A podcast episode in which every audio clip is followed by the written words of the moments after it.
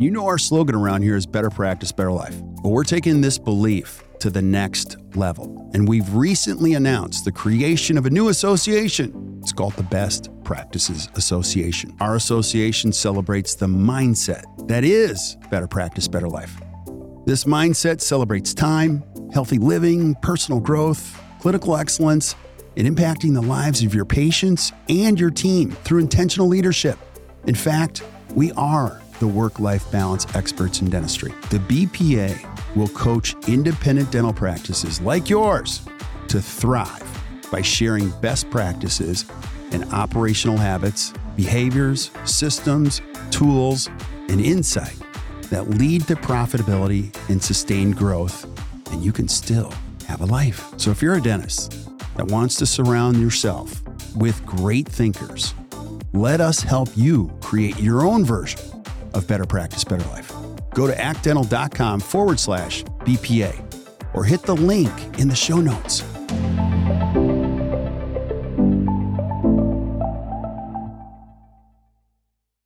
Yo, yo, yo. Hey guys, welcome back to another awesome edition of the Best Practices Show podcast. My name is Kirk Behrendt.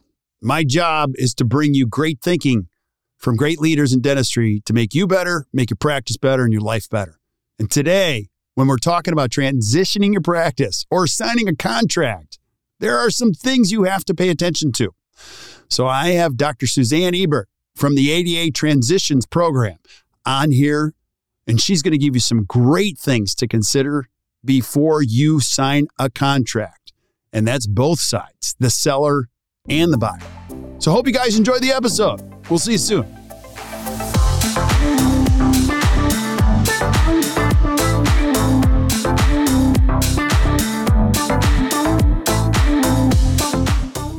Hey guys, welcome back to the Best Practice Show podcast. My name is Kirk Behrendt. And if you've ever thought about your career in dentistry, you know there comes a time where you have to transition. You have to sell your practice, or you have to find somebody, or you've got to think about the next chapter. And today we're going to bring in an expert, Dr. Suzanne Ebert, who is going to help us prepare for the next chapter because you want to do this chapter correctly. And there's a lot of people out there that are willing to give you advice. And it's awesome when you can actually go inside of these decisions and take them apart. And so, Suzanne, thanks for being on. I really appreciate it. Thank you so much for having me. I'm excited. Yeah, I am too. You don't even know what we're going to do, but we're Not just going to roll with it. Okay, cool, cool. Now, we're going to get into things to pay attention to before you're actually getting ready to sign a contract. And so we'll talk about all of these. But I always like for people to know who the, our guest is. And so give us a little bio in your background um, before we jump into the topic. Well, thanks for so much for allowing me the opportunity. Uh, I right now am working for the American Dental Association as the Vice President of Dental Practice and Relationship Management. That is such a big title, and it, it is. doesn't even begin to describe what I do because what I do is I help dentists find just that right place to transition into so that they can be long term successful in their careers. And the reason I'm so passionate about this is because I was a solo practitioner for 11 years. I did a startup, had a wonderful time with it, but you know, life happens and things change in uh, your health. And I had to sell my practice unexpectedly after 11 years. But I was not ready to give up on dentistry at all. So I ended up as the dental director of a federally qualified health center where we also we're an extramural rotation site. So I got to teach for six and a half years. Heard about this program that the American Dental Association was getting involved in, and I thought, I've got to be a part of it. So here I am.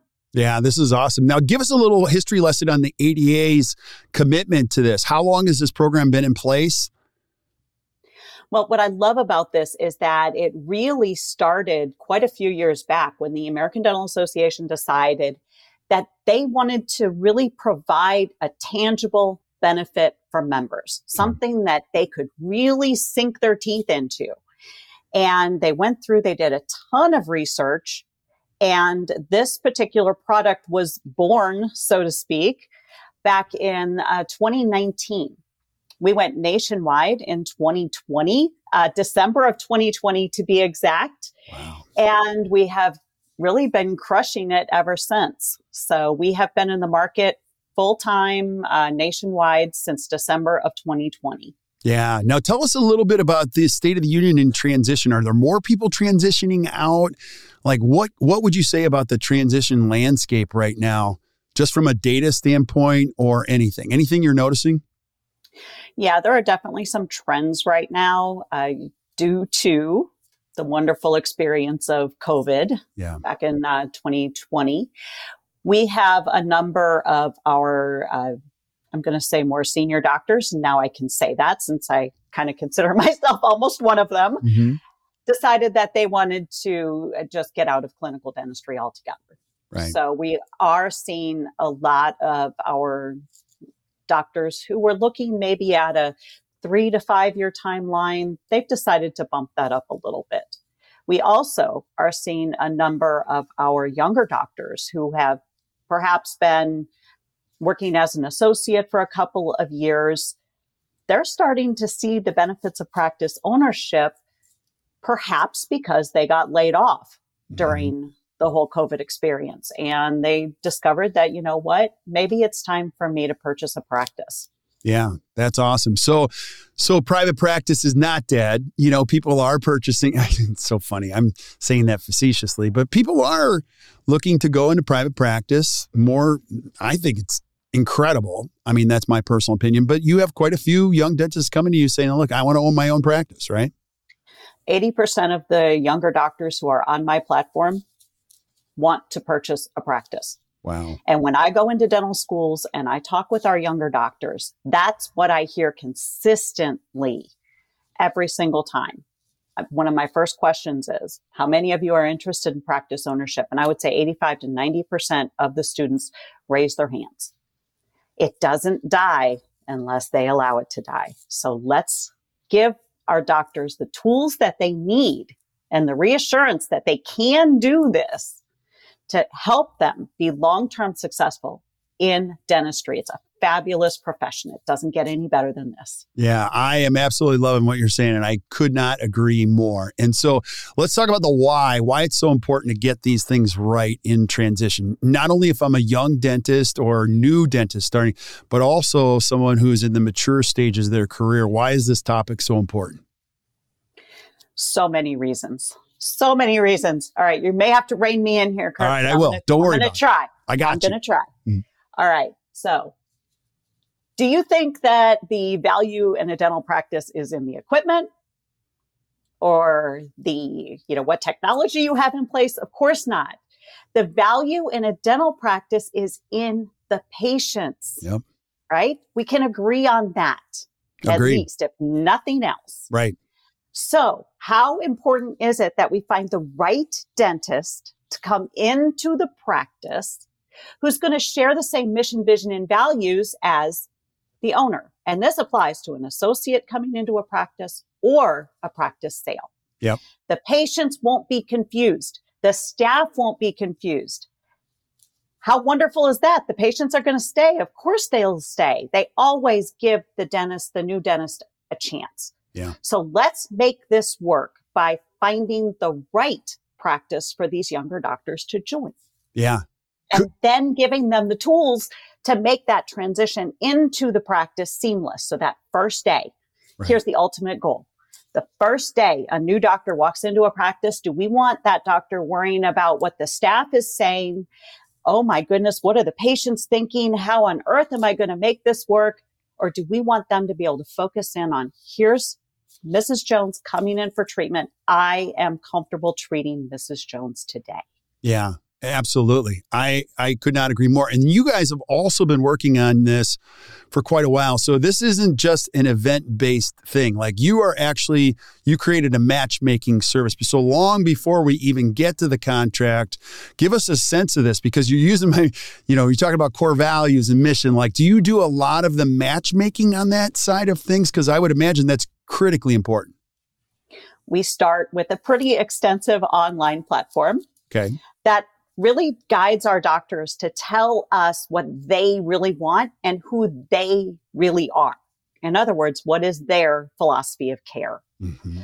How do their mission, vision, and values affect the way they practice dentistry in their office? And see, here's the magic though. When you are a younger doctor, let's say you're looking for an associateship, and you go to an interview or you're putting your resume out there, are you going to represent yourself exactly as you are, or are you going to make yourself into the mold that you think somebody else wants you to be? Last I heard, interviewing 101 was figure out what the other person wants and give it to them, right? Yeah. And you're talking, you're asking that question to the absolute worst person in the world. I'm the worst interviewer ever, like ever. I like people and they tell me something and I'm like, that's awesome. And I believe them, you know? So, like, uh, I see both sides of it, but you're exactly right. You know, you're going to want to fit with what they're looking for, right? Yes, and that's what we do. So by telling these, by having the doctors fill out this extensive profile, we know who they are mm-hmm. not what somebody else wants them to be. Right. That way we can go into our database, use some little artificial intelligence action there, little fun stuff, but it doesn't start and stop with the artificial intelligence. We have advisors. We have people who are behind the scenes looking at these things and looking for that commonality, looking for that shared mission, vision, and values. We find that then we bring those doctors together and we guide them through the interview process. We guide them through the evaluation of the practice, which is vitally important. And then we guide them through the steps so that they can get to the contracts and be successful in that transition. Yeah. And this is your show. Like I said, I got your back the whole time. So we're going to approach this as you know, probably both sides of it, the actual transitioner and the purchaser, like things to do or to pay attention before you actually sign the contract, you know, and, um, and so would you say that's probably number one is we got to make sure that the values are all aligned and I mean geographic location, I mean just pretty much everything. And then what are some of the other things that you would say are just critical that have to be in place before we even get there? You know, the thing is, is I like that you said preparation. Right. Because to get to a signed letter of intent, there's a ton of preparation that goes into that. You need to have the financing lined up. The valuation has to be good. Everybody's got to be good with the location, with the practice stats, all of that. That goes without saying, in my opinion. We help you with all of that. But here's what we do that is a little bit different. I don't know if you in your position have ever heard of some transitions where the younger doc comes into the practice and they look around and they don't know what's going on here. Mm-hmm. The systems are not what they thought they were going to be. The staff has not been told that they're the new owner potentially.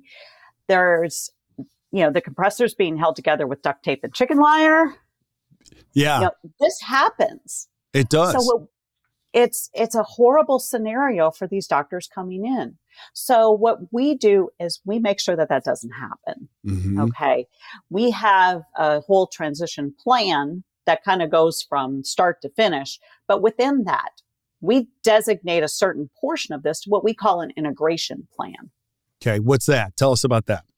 That is vital that is starting a couple of months before the actual closing date, for example, or the date when an associate starts in the practice.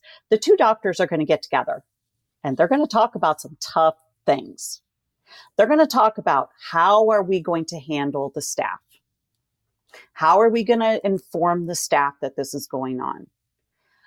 How are we going to handle if you need to get licensed, if you need to get uh, credentialed with any certain companies? We're going to make sure that that younger doctor has a checkoff list that basically goes through, you know, take a look at the equipment, make sure it's all functional. What supplies are you using? What is the what do the clinical operations of this practice look like on a day-to-day basis? What's the typical schedule? What do treatment plans look like? Right. have we talked about that? So often these conversations don't happen. And when they don't happen the younger doc comes into the practice they get blindsided. Yeah. So we don't want that to happen. Yeah. so we say starting a couple of months out you're going to start having these these conversations for example, let's talk about a tough one. Okay. Every staff. Yeah. Notifying the staff. Okay, so that's always the question is like, do you tell the team? Do you not tell the team? That's, you know, you can hear opinions on all side of things on this. Oh, yes, I get opinions on all sides of it and I am I'm willing to argue. well, let's like, yeah. I'm here just to listen. And I love, you know, I love listening to people that are doing this. Like, what are you finding? And let's let's go there. What, what what's your opinion on this? My very strong opinion is that your staff needs to be involved in the transition. Right. And I contend that if you are, if you have been in one practice for 35 to 40 years, I'm going to tell you a secret. Your staff probably knows that you're thinking about getting out. Oh, for sure. Yeah. And if they don't, start dropping some hints. It's time. Yeah. You know, think about it. I would like everybody who says, I'm not going to tell my staff until the day of the new doctor walking in. I want you to put yourself in that staff member's shoes who has been there potentially with you for years and years, feels like they're a very valued part of the office. Think about what they experience when you tell them, so long, I'm no longer your employer. Yeah. Dr. So and so is coming in. Yeah. Uh, yeah. And let's speak shocking. to yeah, now speak to this too. The you know what's taught out there what the fear is is that if you're going to tell these team members that have committed their lives to helping you create a great practice that they're ultimately going to leave or not support the process and you probably find that not to be true and um, the other question i have is okay so i love this. Like give me a sense of how would i do that and when? Are you talking a month two months prior or when we know it's pretty much set or we're thinking about it? Like what are your thoughts on that? That's going to run the gamut and a lot of it is going to depend on what the doctor's tolerance for this is. Some right. of my of my doctors tell the staff immediately. There mm. i'm thinking about transitioning my practice. Um, i'm pretty much about ready to retire. I would like your help in this. Great. Right. to me that's the ideal scenario. It doesn't get any better than that. Because right. generally i'm glad you brought up the whole fact of the staff leaving after they have invested their life their lives in this practice. If you have a strong sense of ownership of this practice are you just going to leave? No. No. You want it to succeed don't right. you well, and you, you also those patients are your friends by now. Yeah, and if you care about your team, I mean, you know their spouses, you know their kids, you care about them as people, and so it's very difficult as a dentist who cares just to say, "Hey, good luck, found you a new, you know, boss," type of a thing, right? And that's the same thing with the staff. I guess that that's kind of my point. They have invested their time and their energy in this practice, just like you as the dentist have. Right. So aren't you going to, as a staff person who knows all the patients, who's basically friends probably with the patients, who may potentially have kids that go to school with the patients, you're not going to leave that practice. You want that practice to succeed. Yeah. Now I have a bajillion questions. So forgive me if it, now would I include them in the process or are you pretty adamant? No, you don't really want to include them in the selection process. Or are we just telling them basically state of mind and just being honest with them about where you are in your career and maybe what the next step will look like? Ideal scenario is that they are invested and they actually interview or talk with the potential buyer. Yeah, no different than bringing in a new team member saying, hey, look, take this potential team member to lunch. And now everybody has a chance to say, hey, listen, we're going to be a part of making sure that this is a success. So that's cool. Absolutely. Very cool. So, absolutely. Now, other questions. I have so many questions. Like, so, you know, um, if I'm transitioning for the first time, let's say I'm in my late 50s or early 60s, I mean, is it always a purchase? I mean, is there a chance where I can bring in somebody and we can get to know each other before we discuss a purchase? Is that a possibility? Or are there trends that you would say, hey, listen, we, most people lean to the sale because eventually, I don't know, I'm going to make this more complicated than I want, but like if you're finding somebody who's really a good fit, and they're really a go getter, they're probably going to be pushing the envelope for equity in the practice you know, type of a thing. Give us a sense of what, I mean, what you would recommend or what you see in that respect. Well, I would love to tell you a story. Please. I love stories. Go there. Go there. One of our very first uh, associate transitions happened up in the middle of, I, I, can't call it Nowheresville, Maine. Well, I shouldn't call it that. Mm-hmm. it is in a very rural area. And we found an associate for the practice. She entered right after she graduated. A year later, she purchased the practice. They were mm-hmm. on what we call an associate ownership path. Now, mind you, a couple of quick items here. She was a new grad. Okay. Stepped into this practice. They crushed it together. They went through this whole interview process together. They found their team together they just did. I mean, when I was on the phone with them, it was like magic was happening. The fireworks are going off. These, these two just clicked. And a year later, she's buying the practice. Close to a million dollar practice. Okay. A year out. Don't ever let somebody say that you can't do it. So that is an ideal scenario. The older doc was thinking that he was about three or four years from retirement she knew she wanted ownership, but was thinking it would be a couple of years before she would be able to, based on her ability to produce clinically, based on her credit score, based on her everything being lined up properly. She was able to purchase the practice within a year. And I actually just talked with him very recently, the owner, and he's just absolutely thrilled. He said, All I'm doing is I'm cleaning up a couple of cases. He said, She's going to need an associate here very soon. So. Yeah. That's awesome. And that's that's the hope that everybody has as it goes in that direction. But let's say I'm like Dennis and again I'm like, "Oh, this is, sounds great." And let's say we start working together on both sides. They don't it's just not working we're just not on the same page. Are there contingencies where we can say, look, we can unravel this in a very, you know, admirable way and you know copacetic way if it if it doesn't work out? Because granted once we get to signing this deal it's it's going to be hard to unravel once we sign it right? I think that's one of the beauties of ada practice transitions overall. And that is because we have these doctors communicating right. with each other. Now we're there to help facilitate, but they have to take some ownership in this process. So quite frankly, it's not for everybody. Right. But we need our doctors to take ownership of this process so that when they get to the contract signing, they don't have those surprises. Yeah. That's what our ultimate goal is. No surprises at the end. Now, life happens, things do happen. So if it is an associate situation, we have a full, what we call an associate contracting toolkit. And that guides our doctors through how do you plan for an eventual breakup? Okay. If there's a problem, how are we going to handle this? What are we going to do if there's work in progress? What are we going to do if there's a maybe clinical issue that we can't seem to resolve? That's all written out at the beginning. So again, have the hard conversations before the contracts get signed. There's a lot more to a successful transition than a successful transaction.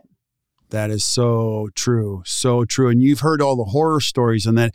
Now, again, this is way outside the scope of my expertise, but just the question on this is back in the day, you'd see practice transitions happen where you have somebody representing both sides. You know what I mean? And so, even in buying a home, you never really want somebody to be representing the seller and the buyer. Do you have an opinion on that?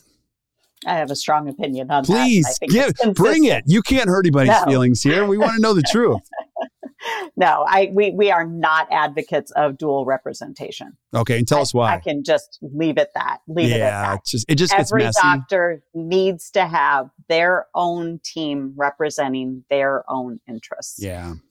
I will say that when you follow our system or when you follow the ADAPT way, there are a lot less disputes.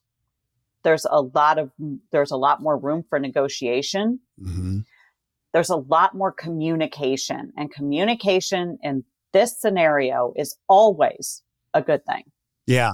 Now, again, most of the people listening to this podcast are like, oh, I'm a pretty good communicator. But in the event I'm not a great communicator and you're faci- facilitating that communication, are you going to tell me what to say? Are you going to be present when I'm actually having these conversations? Because I've been in the, I've gone to lunch with a few dentists and they go, you know, you sometimes have to be the facilitator of all the conversation because they're just not going to go there. And if, even if they do, it, they're mm, dentists for the most part are really good-hearted people. They don't want to ask the difficult questions.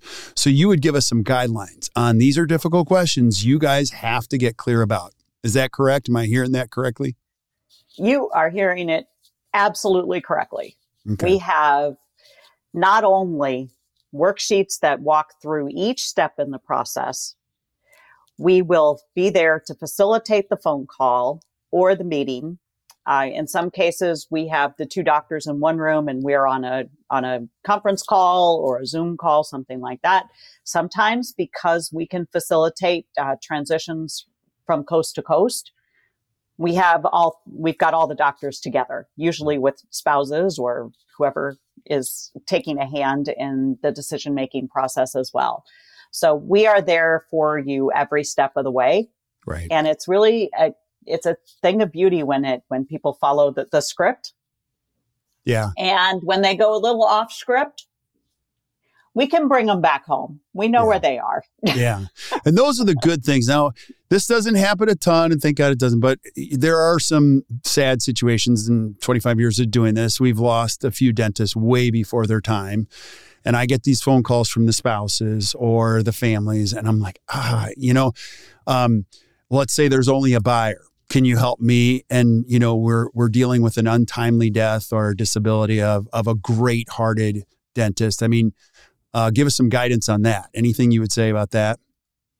Yeah, unfortunately, we have encountered those those situations and those scenarios. And what we do in those cases is we kind of act as the seller's agent, so to mm-hmm. speak. We're we're doing everything that we can yeah. to get a buyer in as quickly as possible because we know that once a practice isn't operational, the value just really kind of takes a nosedive.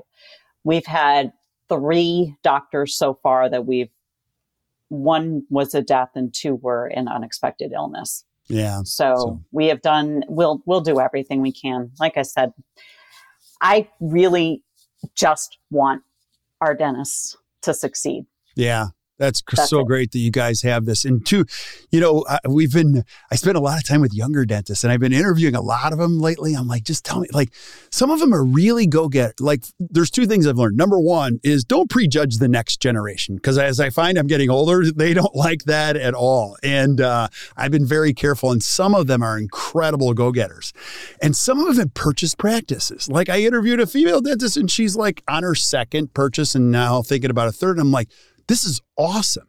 And then I go, How did you figure this out? And she's like, Well, there's no, I just read the internet. And I'm like, You, you went and found all this information and figured out. And she's like, Yep, I just figured out how to do it. So I think it's really great that you guys have a service that helps people, you know, through all of these things. And uh, some of these, some of these younger dentists, they are go getters in this whole thing.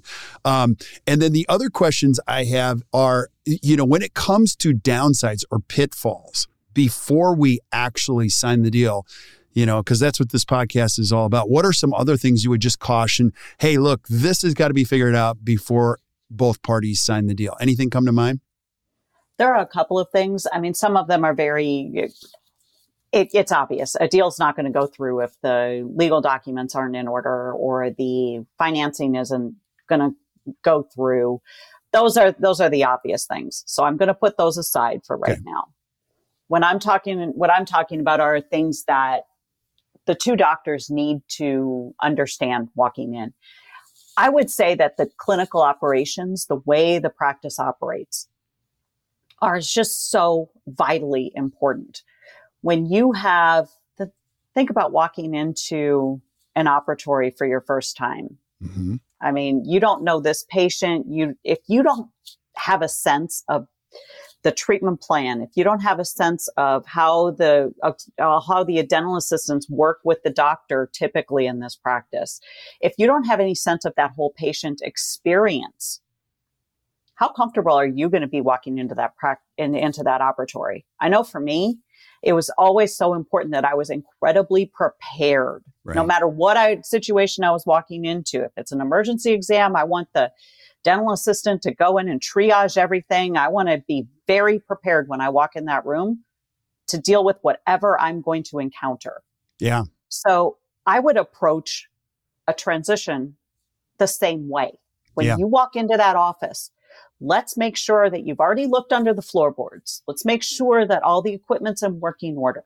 Let's make sure you're not fumbling in the operatory. Let's make sure that you're comfortable with the supplies that are there. Let's make sure that you understand the office processes, especially things like the collections policies. Understand what the staff is going to be saying to the patients right. as they walk in the door. So that is the stuff that just makes the transition process so much nicer. We want you to have a stress free first day.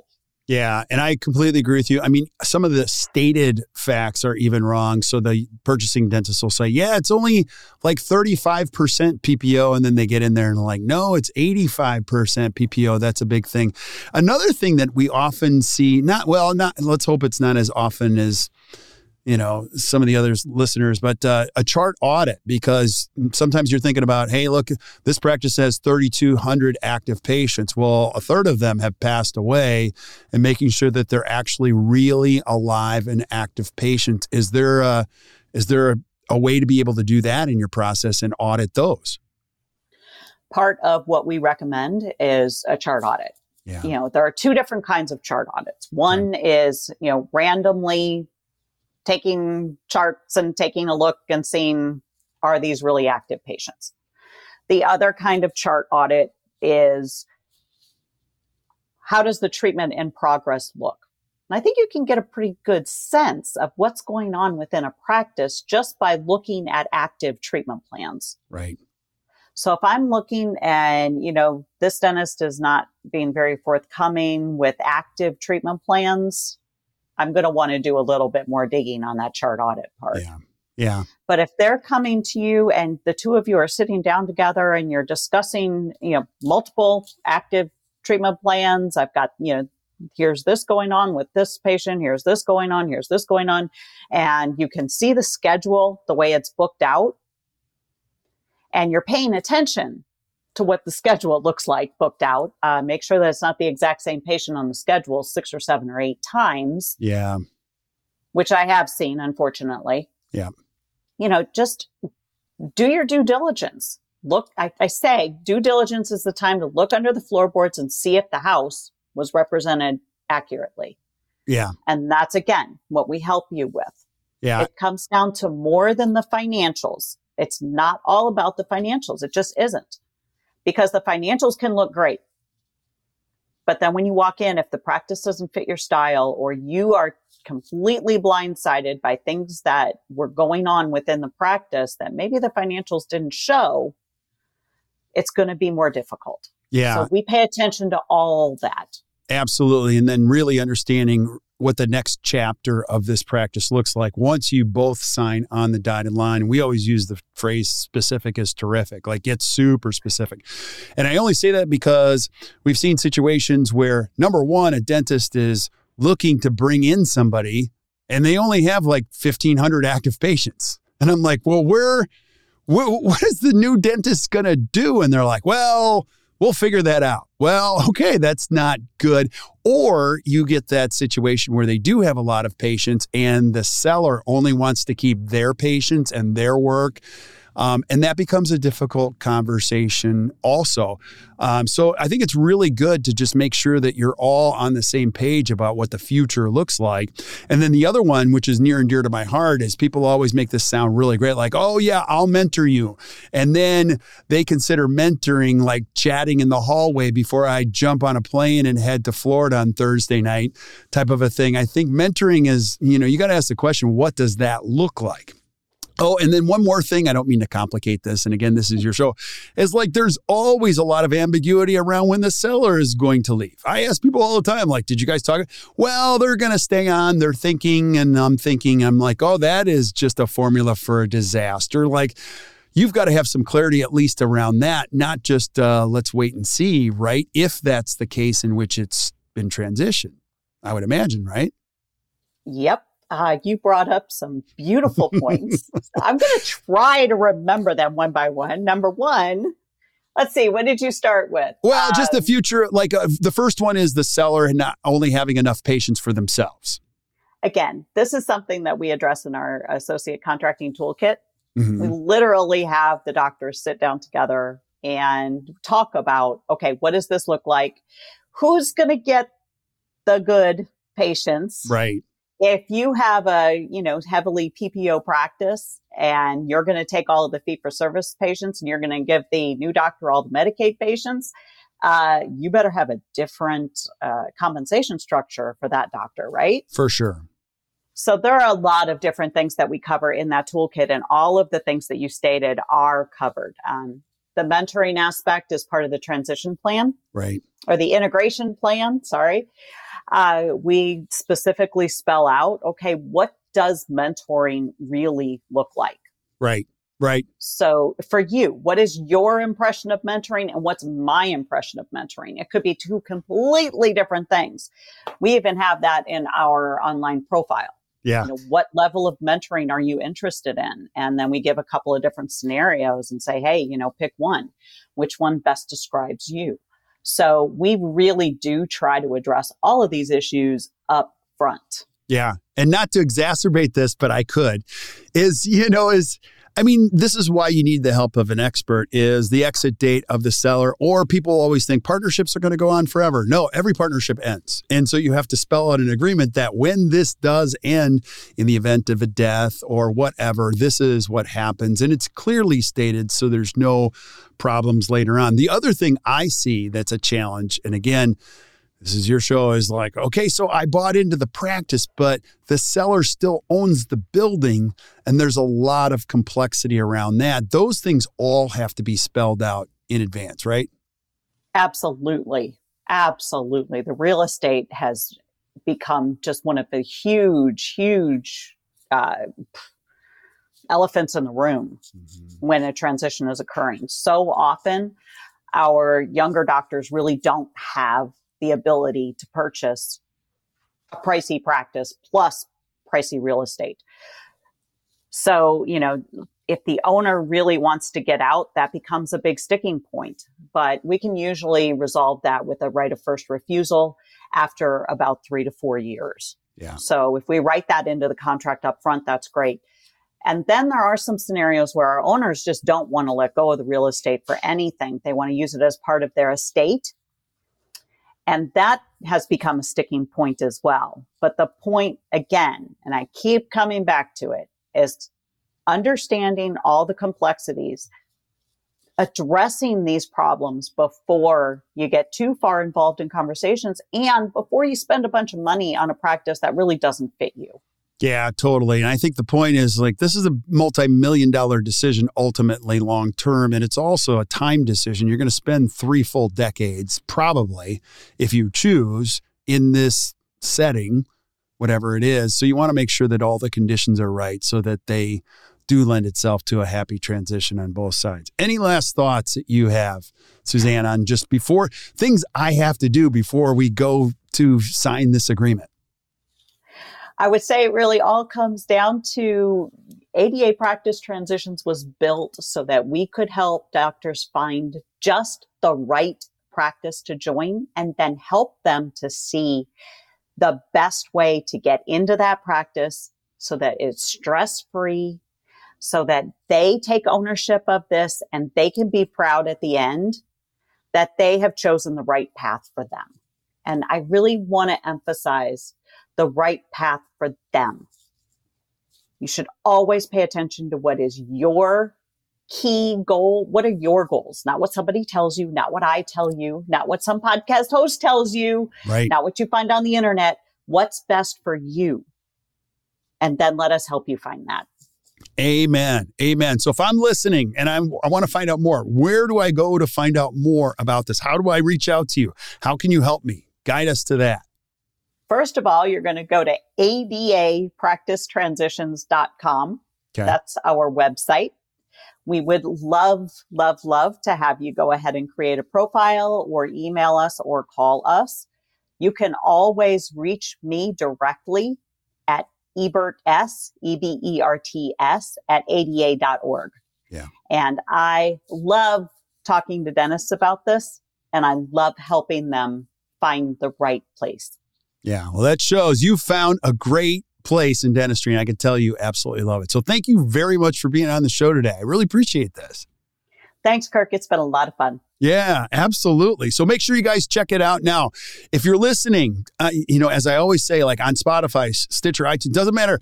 Go down to the show notes. You're going to see everything that Suzanne and I chatted about, and we've got links in there. You can click right to the links. It'll take you right to what uh, she had mentioned before. And make sure you reach out and get an expert uh, for all these big decisions. It's so critical. So stick around, Suzanne. We'll always say goodbye to everybody else, but thank you guys for listening to the Best Practices Show. Hope you enjoyed today. If you did, do us a favor, just hit the share button.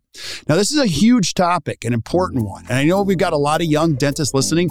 Keep sending us questions, suggestions, challenges that you guys have, and I'll see if I can get Suzanne back on oh, and help you guys with the actual solutions for it. So until we see you guys next time, or you hear from us next time, keep watching the best practices show. You guys enjoy your day.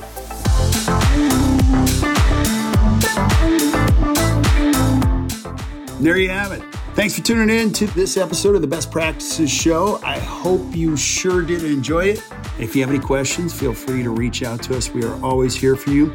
And if you haven't done so already, make sure you subscribe to the show on iTunes or wherever you consume podcasts. And if you really enjoy it, you can leave a comment or a four or five star review. But until we see you next time, keep watching the Best Practices Show.